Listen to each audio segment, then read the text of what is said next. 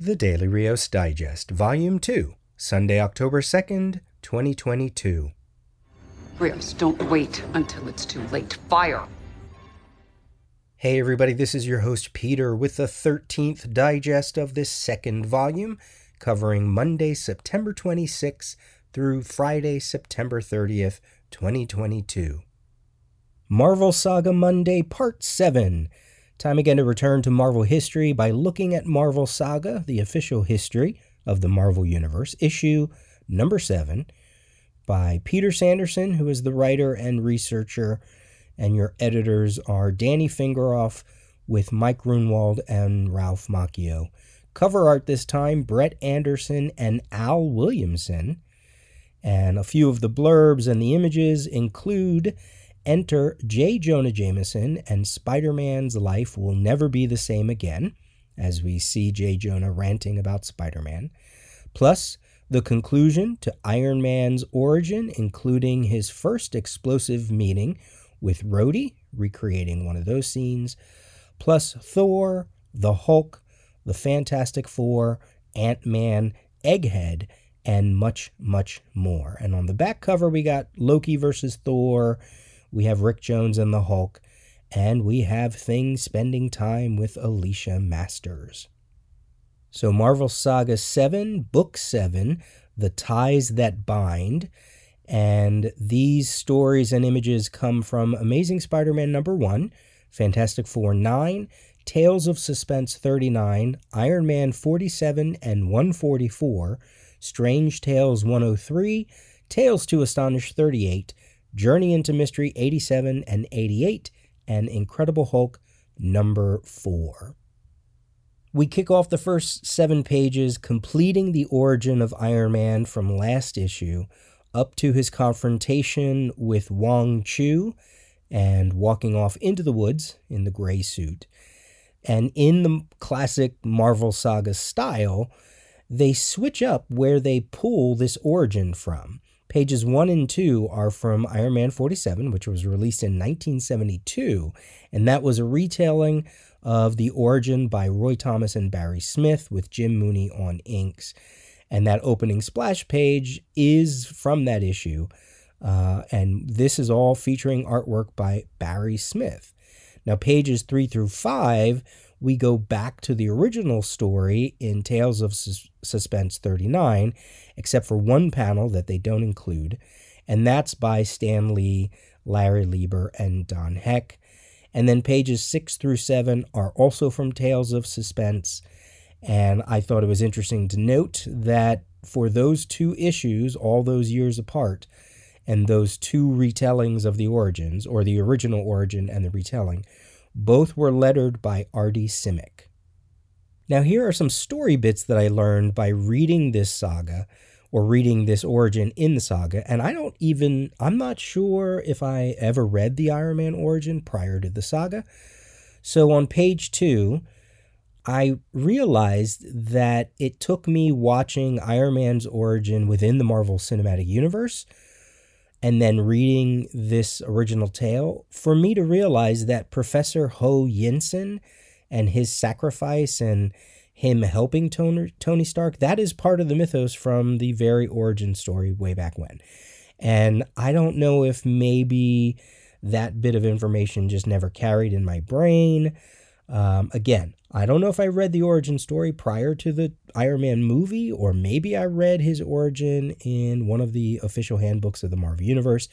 Maybe that information just did not stick. So, uh, as I was reading it in the saga, I thought, oh, this is all part of, you know, this is part of the Iron Man mythos.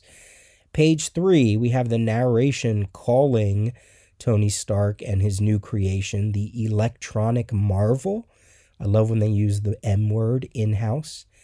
And he mentions circuits are coordinated with my brain waves. And I thought, there you go. Even from the beginning, he's controlling his suit with his mind to some degree. Page four, the dialogue here Can the thing I have created survive? The thing which is less than human. And I talked about this last uh, Marvel Saga segment because it feels like the original Iron Man story is a riff on Frankenstein, and that is very much Uh, that's Frankenstein esque dialogue to me. And even the splash page by Barry Smith feels like the monster on a laboratory slab. So I think that imagery, um, maybe this is information that is widely known and I just never knew, but Iron Man and Frankenstein, just like Hulk and Jekyll and Hyde, now seem very obvious. Another thing, art wise, um, in the saga, page six, panel one, Iron Man is working with some kind of magnetic turbo insulator in that first panel, except in this issue, it seems to be redrawn. In the original issues and in the retelling, it has a horseshoe design, and yet here in this panel, they've changed it to like a cube design. Now, there are a bunch of artists that are working on this book in terms of pulling panels, cleaning them up, etc. And now it makes me wonder oh, are they even doing some minor tweaks here and there to make some things updated? And speaking of the Marvel Cinematic Universe on page 7, we see Tony use a miniaturized flamethrower to stop Wong Chu. And in the Iron Man, Iron Man movie, he uses two very big flame road, flamethrowers uh, to help him escape his captors. So, again, another nice nod and another nice connection. Pages 8 through 12 is a further retelling of more adventures during Iron Man Iron Man's adventure um, origin, coming from Iron Man 144 in 1981 with Brzezowski and Layton art. And this is his retelling of meeting James Rhodey, who had already made a, an appearance in Iron Man 118. Um, but I like how the saga can go from you know, the original Marvel Age origin to a later Bronze Age part of the origin. And this is what's great about the saga because you can make all those connections as you are looking at the larger tapestry of 25 years of Marvel history. James Rhodes, uh, James Rhodes, very much in the vein of Falcon with Cap and John Stewart with Green Lantern, and it makes me feel like there are probably others as well. Also, take note how many times the Marvel saga references the West Coast Avengers. Very much like they do with the title X Factor, they are trying to push certain titles within their pages. Pages 13 through 15 is another Human Torch solo story. It feels very Flash Gordon esque, where he stumbles on some aliens in Long Island, New York, who take him to their plane of existence through a portal in the swamp. And, you know, we know Man Thing lives in a swamp that has a nexus of all realities. And this just made me wonder uh, are there several nexus of all realities, nexi, nexuses, whatever the plural is? And could one of them be found in a random Long Island swamp? To which I wrote, Does Long Island even have swamps? There's not much to the story, um, and it makes a return uh, these these beings make a return in a later Fantastic Four issue. Apparently, one of the aliens is actually named Valeria, which is an interesting choice for Marvel and Fantastic Four history because this is years before Doctor Doom's Valeria. Pages 15 through 18 Ant Man meets Elias Starr, known as the Egghead. We get to see some more military interjections into these early origin stories where the government has accused Egghead of attempting to sell secret atomic information to a foreign bidder. Hmm, that sounds familiar, doesn't it? We have um, Ant Man's confrontation with Egghead, and I like uh, how the saga has been talking about, you know, what what has the Ant Man been up to to this point? And apparently, he's been disrupting the businesses of various New York crime bosses, which is odd and interesting because this is several years before, or yeah, probably uh, months or years before Daredevil, months before Spider Man would really take on, you know, crime bosses. So, in the grand scheme of New York underground crime history, the Ant Man is really the one that kind of kicked off his um, you know his cleaning up of the city. So that's a nice little bit of history that I don't think they really touch on later. We get to see Ant Man use electronically controlled boot springs, which I love. I think that's brilliant. You know, makes me think of Iron Man and Dazzler with their skates. I wish they would bring those back. And obviously, Egghead will return to cause Hank Pym trouble over the years. Pages 18 through 20, we get another Thor adventure. Really, it's notable for the odd Lois and Clark and Superman triangle vibe that I got from these short snippets. You have Blake being lame and sickly, and Jane doting on him, all while hoping that Thor is never so weak, you know? We even get dialogue that's similar, with Blake saying this might be a job for Thor. Some more military presence in this story, similar to a lot of the origin stories. Um, this one featuring Colonel Harrison, who is a major player in the 1998 Conspiracy microseries, two issues, that put a spotlight on all of those military connections scattered throughout the origin of Fantastic Four and the origin of Iron Man and the origin of Hulk and the origin of Thor. I might have talked about Conspiracy before. It's it's definitely a fun read and I am keeping a list of stuff that I want to look at after I wrap up the 20 uh, some issues of the saga they do other saga books, and there are some other stories that take this wider view of the overall Marvel Universe history, you know, to try to tell a larger story. So I'm, I'm keeping a list. Conspiracy is on that list. Eventually, down the road, you know, another how many months in the future, I will take a look at all that stuff. Pages 21 through 24 features the Hulk and Rick Jones. Again, Banner is dosed with more radiation. I think this is the third or fourth time. But this time, he retains Banner's intelligence while he is Hulk for the first time ever. And as um, apparently Banner is confined to a wheelchair at this time, but he has set up a machine to switch him back and forth, meaning that Rick Jones is no longer in control of the transformations and the Hulk no longer transforms just because the sun is out or the sun goes away. They've gone through multiple ways of how Banner controls the Hulk in just a few issues, and it's it's kind of ridiculous. But um, I don't know. Maybe they just didn't have a handle, or maybe that was just the hook. The hook was what? How many new ways we can we come up with uh, to turn Banner into the Hulk? Pages 25 through 26 features the Fantastic Four. They're broke and they get an invitation to go make a movie in Hollywood, but that story will continue in the eighth issue of the saga. And then pages 26 through 32, this closes us out, closes us out for this issue. We finally get to Amazing Spider-Man number 1. And I'm really struck most by how Parker is totally wilding out about losing his fame and the need for money.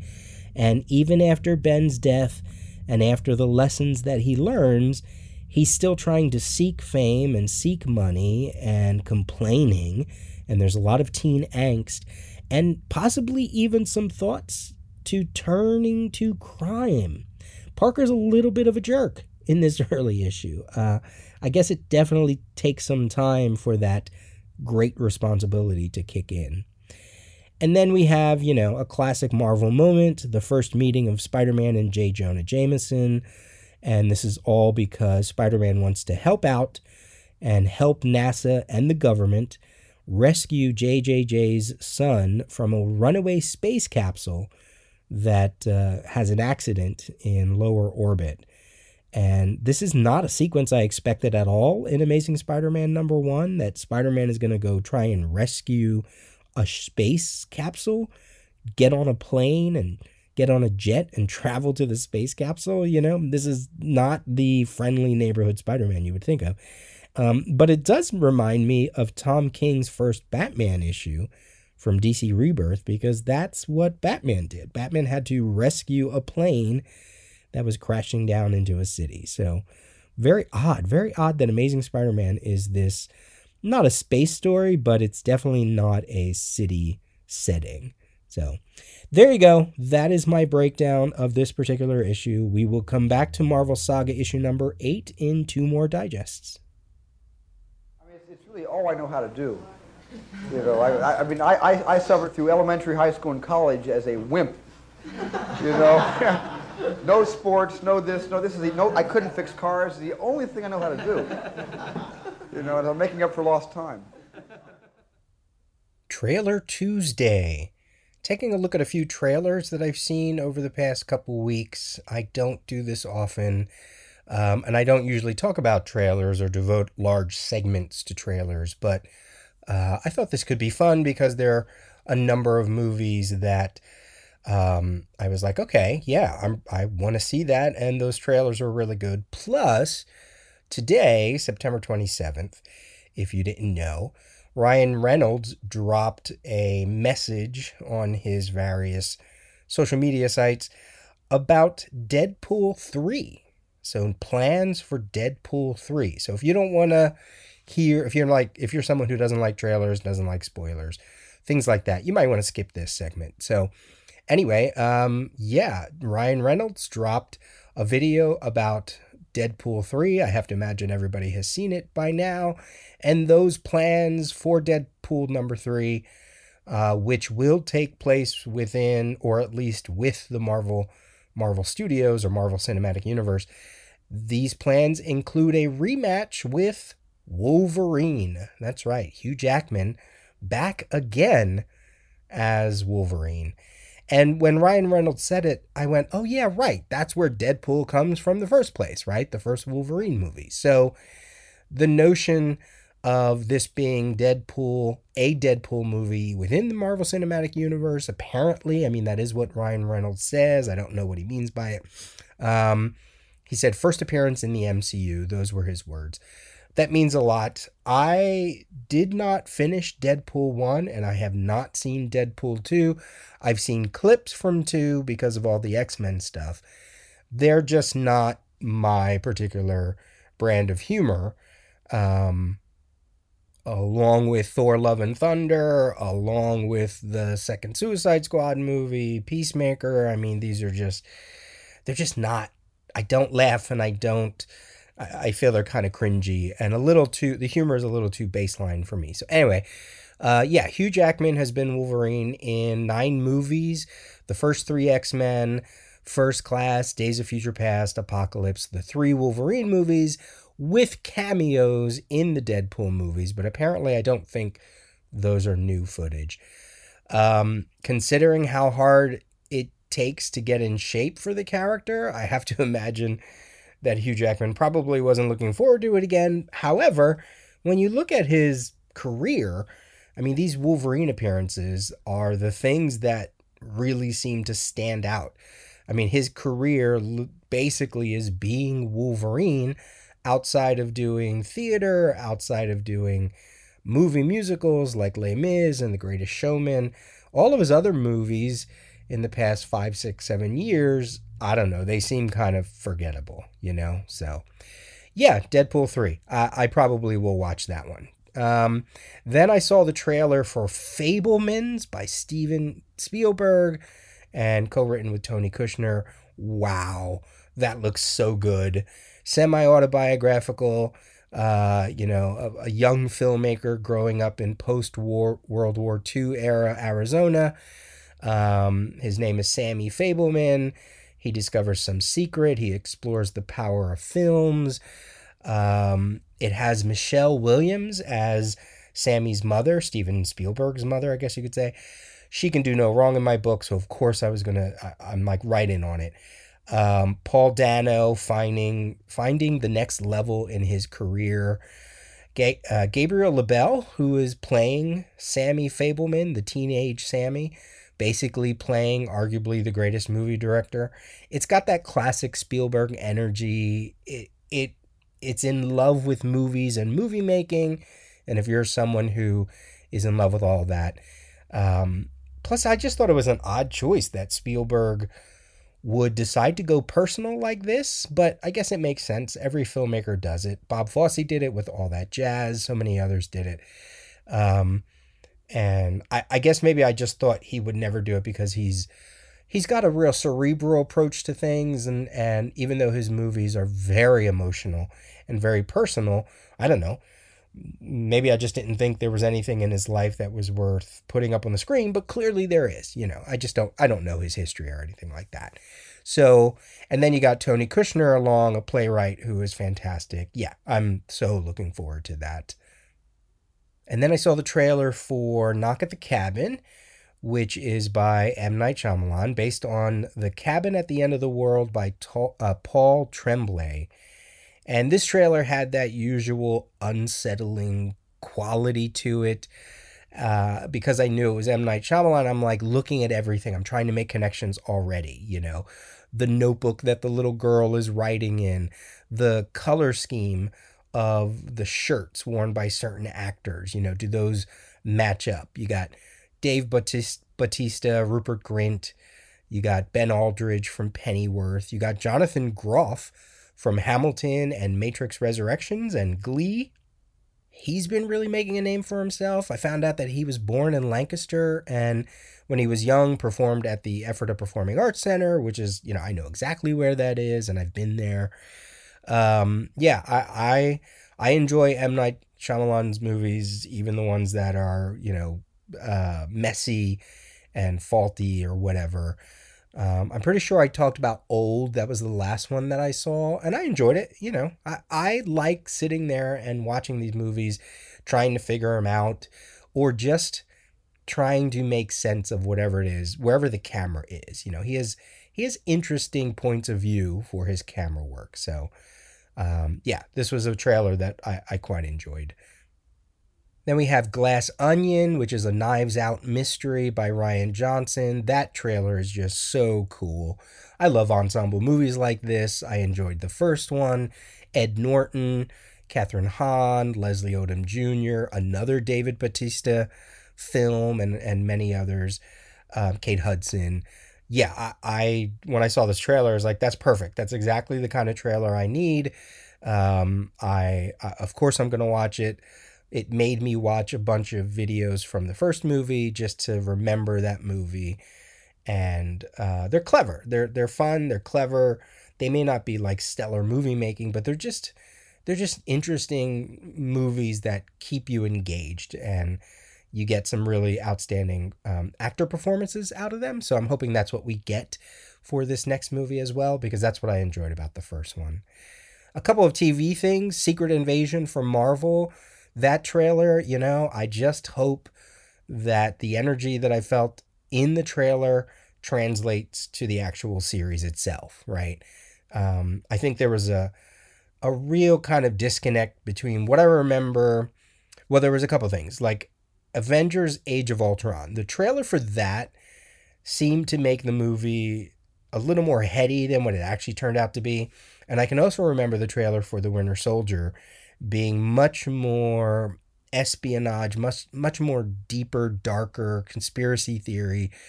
And then, you know, you watch the movie and it's not quite like that. And and I thought the wrap up of Winter Soldier was a little too immediate. Um, so I'm hoping everything that I felt here in this trailer we get in the show and that it doesn't just become about a whole bunch of jokes. I want the weight, I want the paranoia. I know it's going to have humor. It's Samuel L. Jackson. And we got Martin Freeman as Everett Ross. We got Olivia Colman, um, who's a fantastic, fantastic actress with all of her connections, her character uh, has to the Howling Commandos, uh, Emily Clark. I mean, yeah, I, am of course I'm going to see it. I'm still in the middle of Ms. Marvel, but I will see that. And then um, a trailer for Hellraiser from Hulu in early October.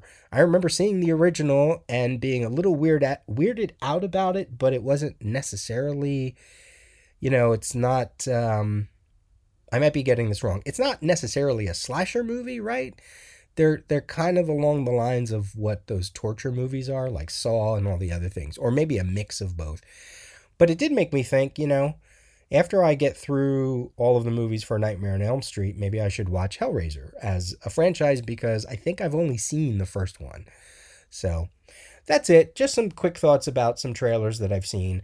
Um, if you've seen any trailers for anything coming up uh, in the future, let me know that I should watch, especially if they're good trailers, like really, really good trailers. I like I I like trailers. I collect trailers, like the Logan trailer and um, what was it, a Bumblebee trailer. Um, Godzilla King of Monsters was really good. I mean, I just I like good trailers, you know. They they kind of excite me. Um, and that's the whole point. So, okay, there you go. That's enough for that segment.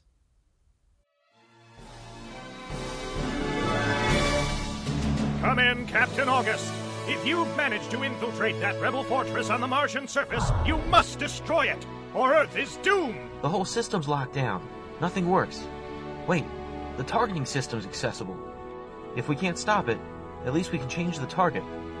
From our forces here to their rebel bases firing on us from the surface. Great idea, kid. Switch that around and let's hightail it out of here. Locking in new target. Now.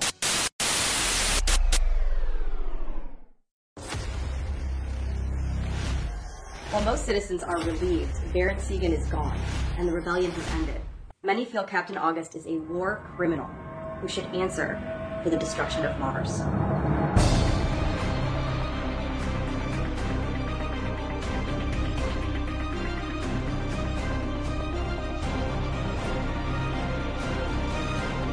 He can't survive.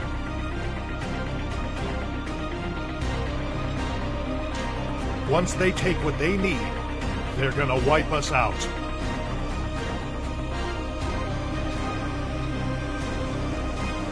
I've looked the galaxy lately for Mars. But we both know why it really happened. Wednesday Night Fever. Wednesday Night Fever returns, where I'm going to give you a review and then I'm going to give you some recommendations for the week of September 28th.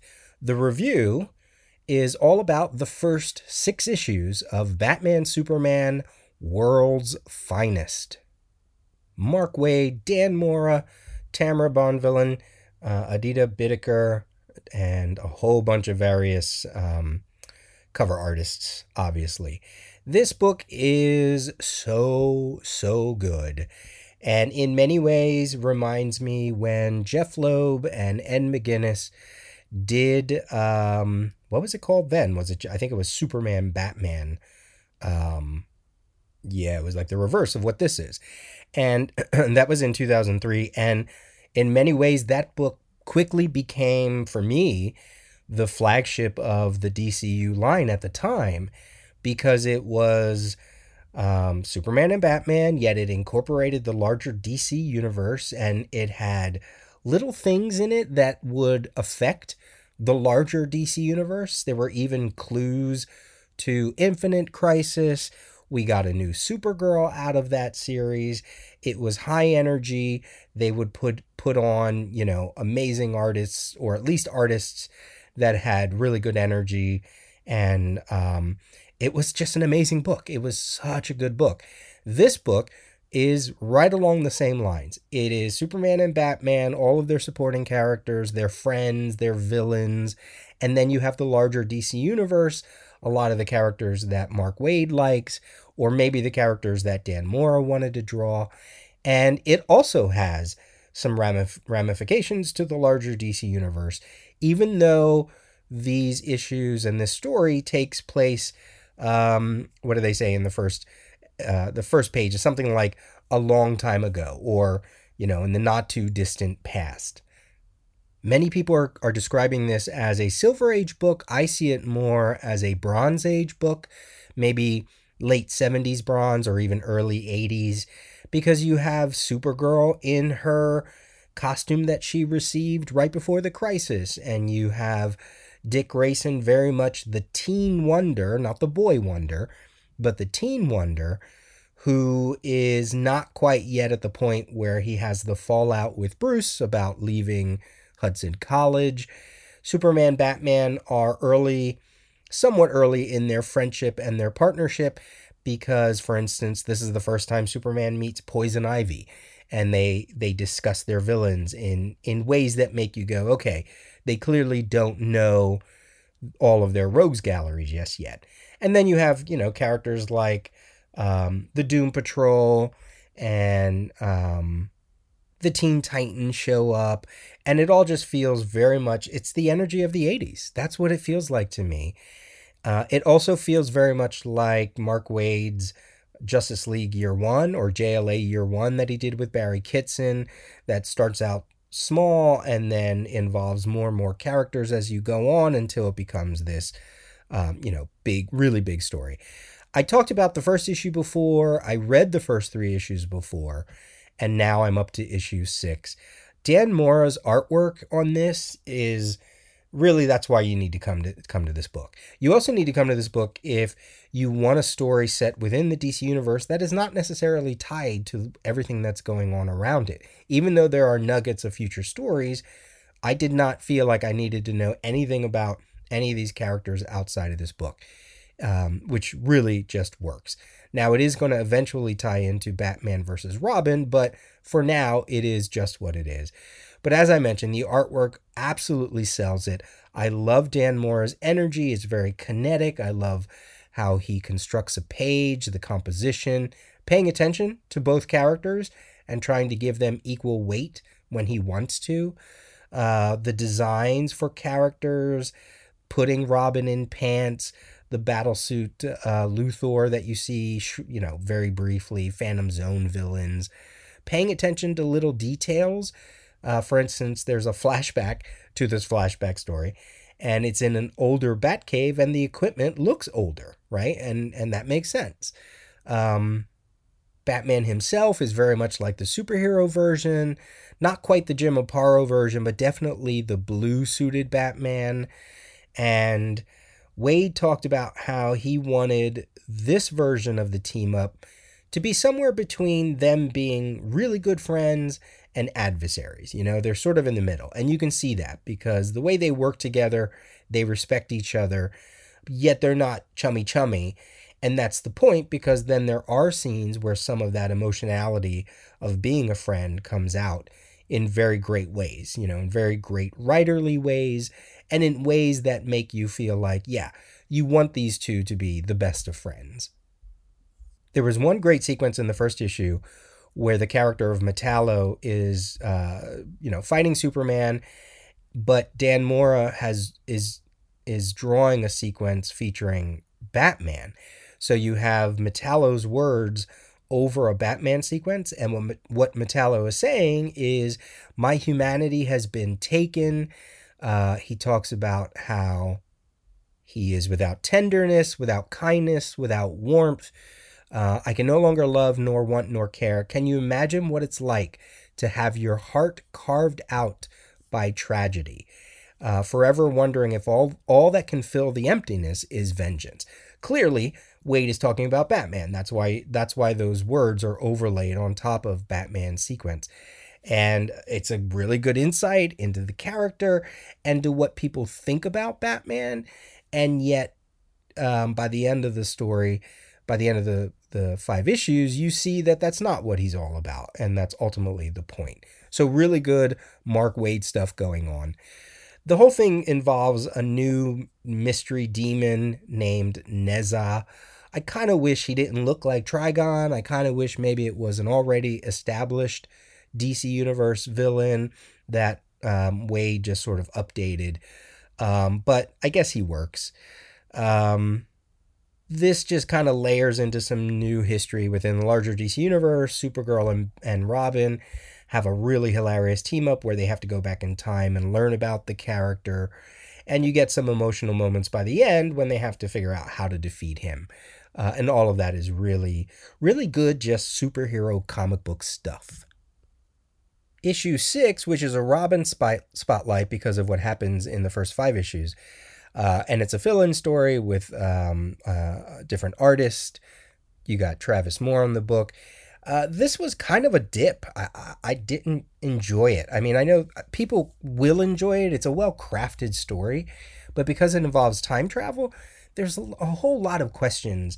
Like, you know, if Batman and Superman and Robin are in the past and doing the things they're doing, why is that not, you know, reflected in time? And um, it's it's really just a stand-in, a fill-in issue to give Dan Mora a, a break. Probably, I wanted the I wanted the story to be richer and deeper in the way that I got from the reading experience the first five issues. You know, I, ultimately, I think issue six isn't is entirely skippable.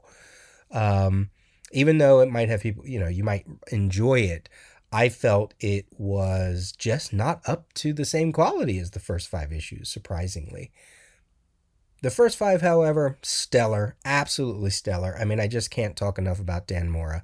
Dan's artwork feels like a new vision of the DC universe has hit. And we always get that every few years or every few um, major DC resets, I guess you could say. I mean, I think all the way back to like Chuck Patton felt very different on JLA from what came before, or Tom Grummett on Titans, or Howard Porter on JLA. I, I, I mentioned Ed McGuinness. I mean, when Ed McGuinness was doing Superman and then Superman and Batman, that was a whole other energy. Nicola Scott, in many ways, definitely Ivan Reis. Um, artists in the New 52, you know, Mikel Janín and Jam- uh, Jamal Campbell, certainly Bruno Redondo, I think, is making, uh, you know, next level stuff.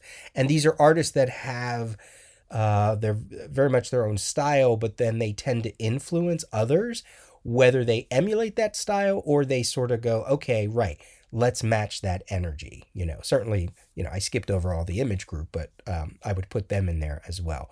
But in terms of the DCU, that's really what I'm talking about, and I'm sure there are more too. So um, yeah, that's what I that's what I feel about this book. It's it's so so good. So if you haven't read it, find it on the app get a trade of the first storyline. If you're someone that has been out of the DC universe for a while, but your love of the DC universe is from the 80s, you're going to love this book.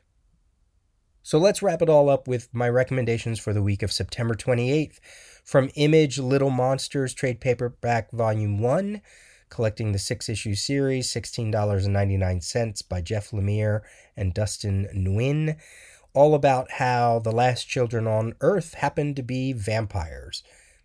It comes across as Lord of the Flies meets any great vampire story, so go check that out. We have from Abrams Comic Arts, The Keeper, $24.99. Uh, Tananarive Due, Steven Barnes, Marco Finnegan. Aisha's parents were killed in a car crash, and now she must move to Detroit to live with her ailing grandmother. Shortly after moving in, Aisha's grandmother's health rapidly deteriorates, and with her dying breath, she summons the dark spirit that has protected her family for generations. At first, it seems that this spirit, whom Aisha refers to as the Keeper, is truly doing as her grandmother asked, caring for Aisha and keeping her safe. However, it soon, soon becomes clear that this being can only sustain itself by stealing life from others.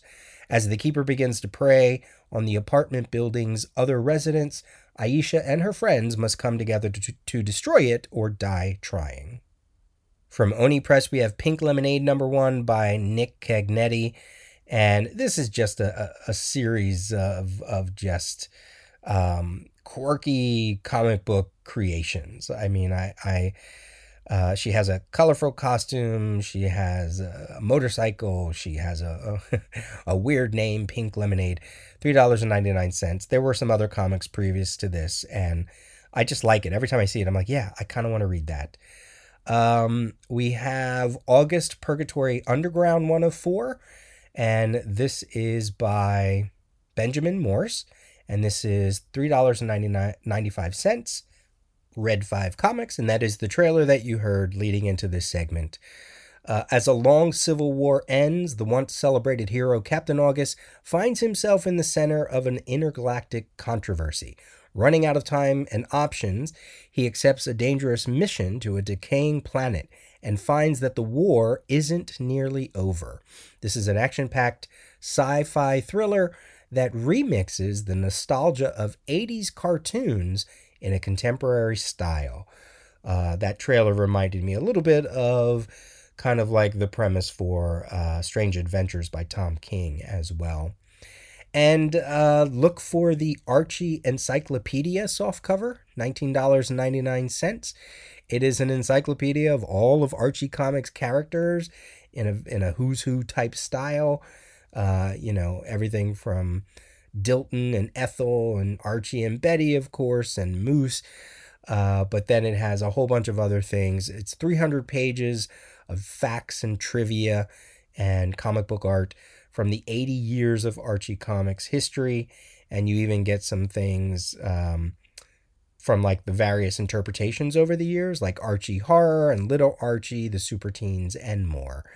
So uh, I love Who's Who type books, and this one just, you know, I was like, oh, this is so cool. I, I really want to read that. And then finally, we have Black Adam Rise and Fall of an Empire. This is a collection, $34.99, that collects the Black Adam story from the 52 weekly comic. And it does have a photo cover, at least this version, um, of, you know, The Rock as Black Adam. So that's kind of like, nah, at least the versions that I've seen. Maybe there's a comic book version. But if you want to read all of the Black Adam stuff from 52, this is a great way to to read that uh, because his section was pretty good, and you know it features Isis and it features uh, um, Osiris and um, he was already a great character by this point within the DC universe, and it just made him a better character. So there you go, my recommendations for the week of September twenty eighth.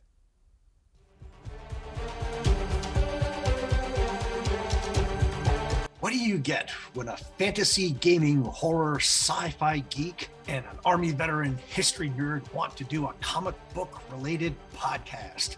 Why, you get the Weird Warriors podcast, of course. Weird War Tales was a 124 issue DC comic book series published from 1971 to 1983. Along the way, we'll sidetrack on to an occasional special mission where we discuss an issue of a like themed comic book from a different title or publisher. There are also the rare Road Warriors episodes where we report on comic related road trips like conventions or visiting the homes and grave sites of comic greats. We'll nitpick what the comics creative team got wrong and crow about what they got right. We'll also break down the facts behind the fiction in the stories. Which is sometimes quite weird in its own right. Even the letters page and our favorite ads can't escape our judgment just as we can't escape yours in our own dead letter office mailbag. Torpedo eating dinosaurs, Haunted chateaus, time traveling rats, zombie robots, day walking vampires, gargoyle armies. And that's just in the first 20 Weird War Tales episodes. So, report for duty with the Weird Warriors podcast with Max and Rich, where we promise to make war no more. Today in history. Well, actually, tomorrow in history. Today is September 29th, but tomorrow, September 30th, 2022, is the 40th anniversary of one of the greatest sitcoms on all television. I think you will recognize which one.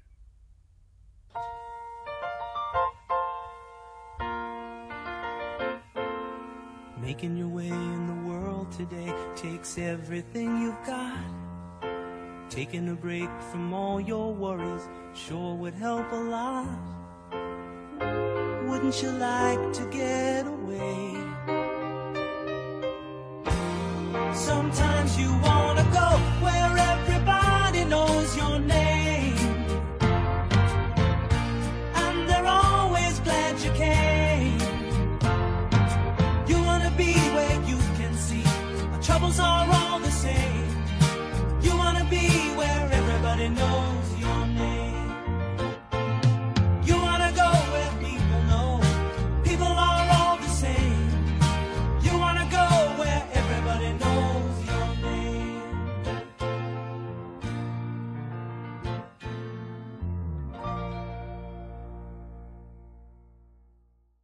theme song, uh, when we were doing the show, I, uh, I have a friend New Yorker's investment banker, John Angelo.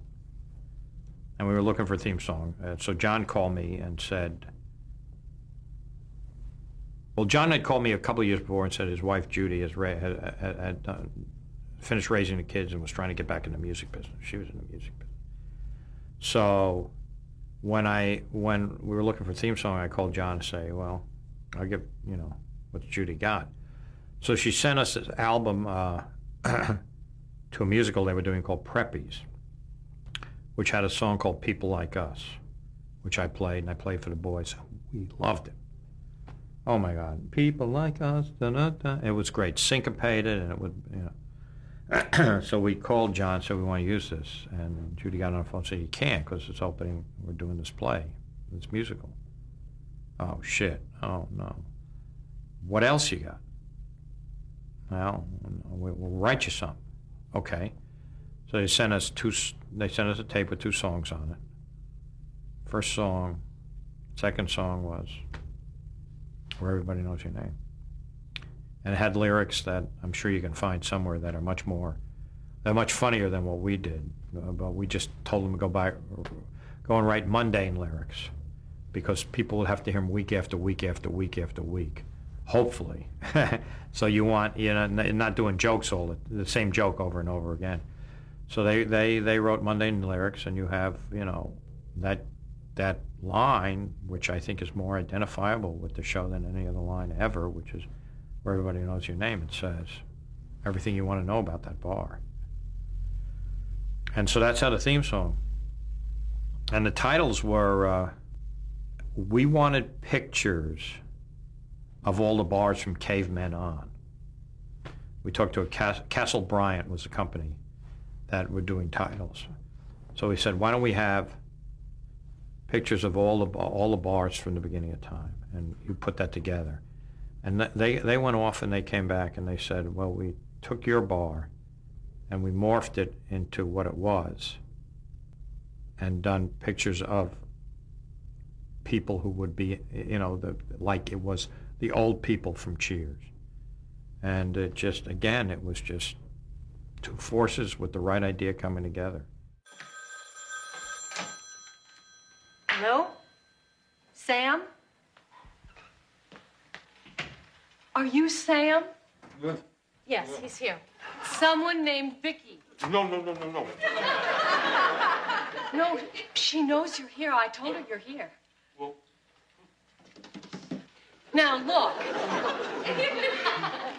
I'm sorry I was wrong. He had to step out. Where? Well, um, I think what happened is he, uh, he had, he had to go to mime class.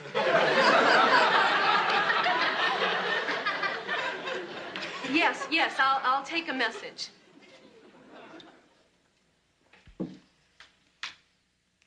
You're welcome. Well, You're a magnificent pagan beast. thanks. What's the message? Feedback Friday. Feedback Friday for the month of September. Now that we are here at the end and getting ready to start the digests for October.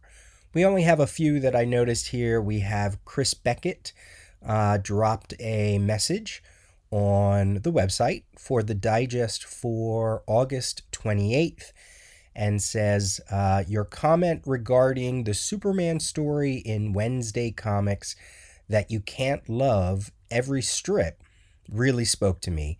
This is one of the things that I love about anthologies that you don't need to love everything. Though it could also be said that the variety found in anthologies is what can be enticing if one wanted to put a more positive spin on it. And then Chris goes on to uh, recount uh, a story that happened to him at one of the Wizard World Chicago's about this notion of anthologies and how some stories are good and how some stories are bad or, or not as good, and meeting uh, uh, Joe Pruett, who was uh, you know in charge of Negative Burn from Caliber, Caliber Press, and how sometimes being honest about anthologies is not always the good thing. So that was uh, Chris. Thank you for sharing that that story. For the latest trivia segment in the digest for September 25th, both Ed Moore and Eric and Chris, I believe, uh, all had comments about you know how many uh, trivia questions they actually had. Some of them more than some of the previous trivia segments, which is always good. Those are always fun to test your knowledge, right? We're all getting old. Who knows what we remember? And then um, I received in the mail from Matt Williams the Dragon Con 2022 program. Or more specifically, it's called the Quick Start Guide for 2022. And it has everything that you imagine would be in there. You know, a list of events, schedules, maps, diagrams, information about you know the what's going on around Dragon Con in terms of hotel and entertainment, et cetera, et cetera. It is so uh, there's a lot. It almost rivals kind of like the San Diego Comic Con itself, uh, the program, you know, in in how much content is in there. But really, why Matt Williams brought it to my attention is because the cover is in tribute to George Perez, who was a staple at Dragon Con. And it is a take on well it's the infinity gauntlet number one cover. It has some of the images from the actual cover but then they also spliced in various pictures with george perez over the many many many many many years with fans with cosplayers um you know uh, just uh, i mean i how many is it one two th- i mean there's a whole bunch of them you know here's one with a whole bunch of different Wonder Woman cosplayers, the classic Crisis number seven cover homage, and Perez Perez is in all of his, you know, classic traditional Hawaiian t-shirts. So it's an amazing cover.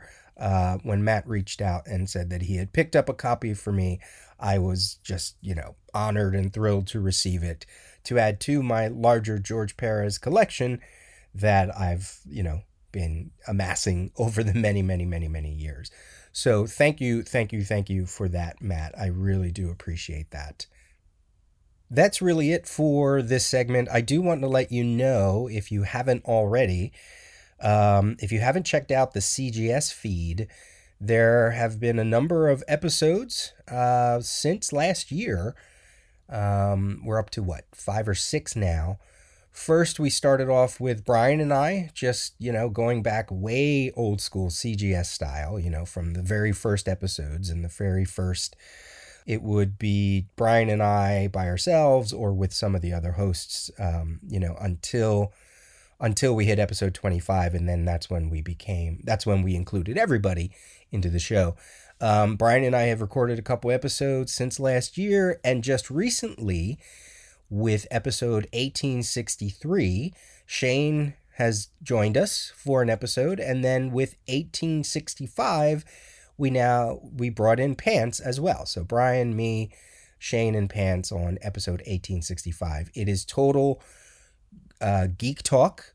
There's very little programming or there's very little structure. It's just us. It's a bunch of friends getting together, like we used to do way back in the Golden Eagle days. Um, and we are just talking everything from comics to TV to movies to to general state of of advanced age. You know, many times it becomes old geek speak. Um, but it is it's really a lot of fun and it's very casual and like I said, there's very little homework. There are things that we talk about that we might you know might want to read or something like that but it's it's total old school talk so if you liked those episodes and you didn't know that there if you sort of dropped off the cgs feed go back you know go back to the website type in my name or brian's name and you'll see all the other episodes that we've done and then just recently with shane and with pants so uh, yeah just just a lot of fun uh, again, thank you to everybody who writes in, people who reached out during COVID. I really appreciate that. Uh, and just a general thank you as I continue on here with the Daily Rios Digest. Um, and I should have a couple of things that I want to talk to you about, uh, you know, either at the end of October or sometime in November. So, all right, here we go. Peter at thedailyrios.com is the email, or go visit the dailyrios.com website or the Daily Rios Instagram. Peter J. Rios is my Twitter. You can review me on your favorite podcast catcher. Send me your promos. Send me your book club recommendations. If you want to gab with me for an hour uh, about a certain trade, collection, or original graphic novel, let's do it. This has been the Daily Rios, episode 582 for Sunday, October 2nd, 2022. Talk to you soon. Who is Spider Man? He's a criminal, that's who he is. A vigilante, a public menace. What's he doing on my front page?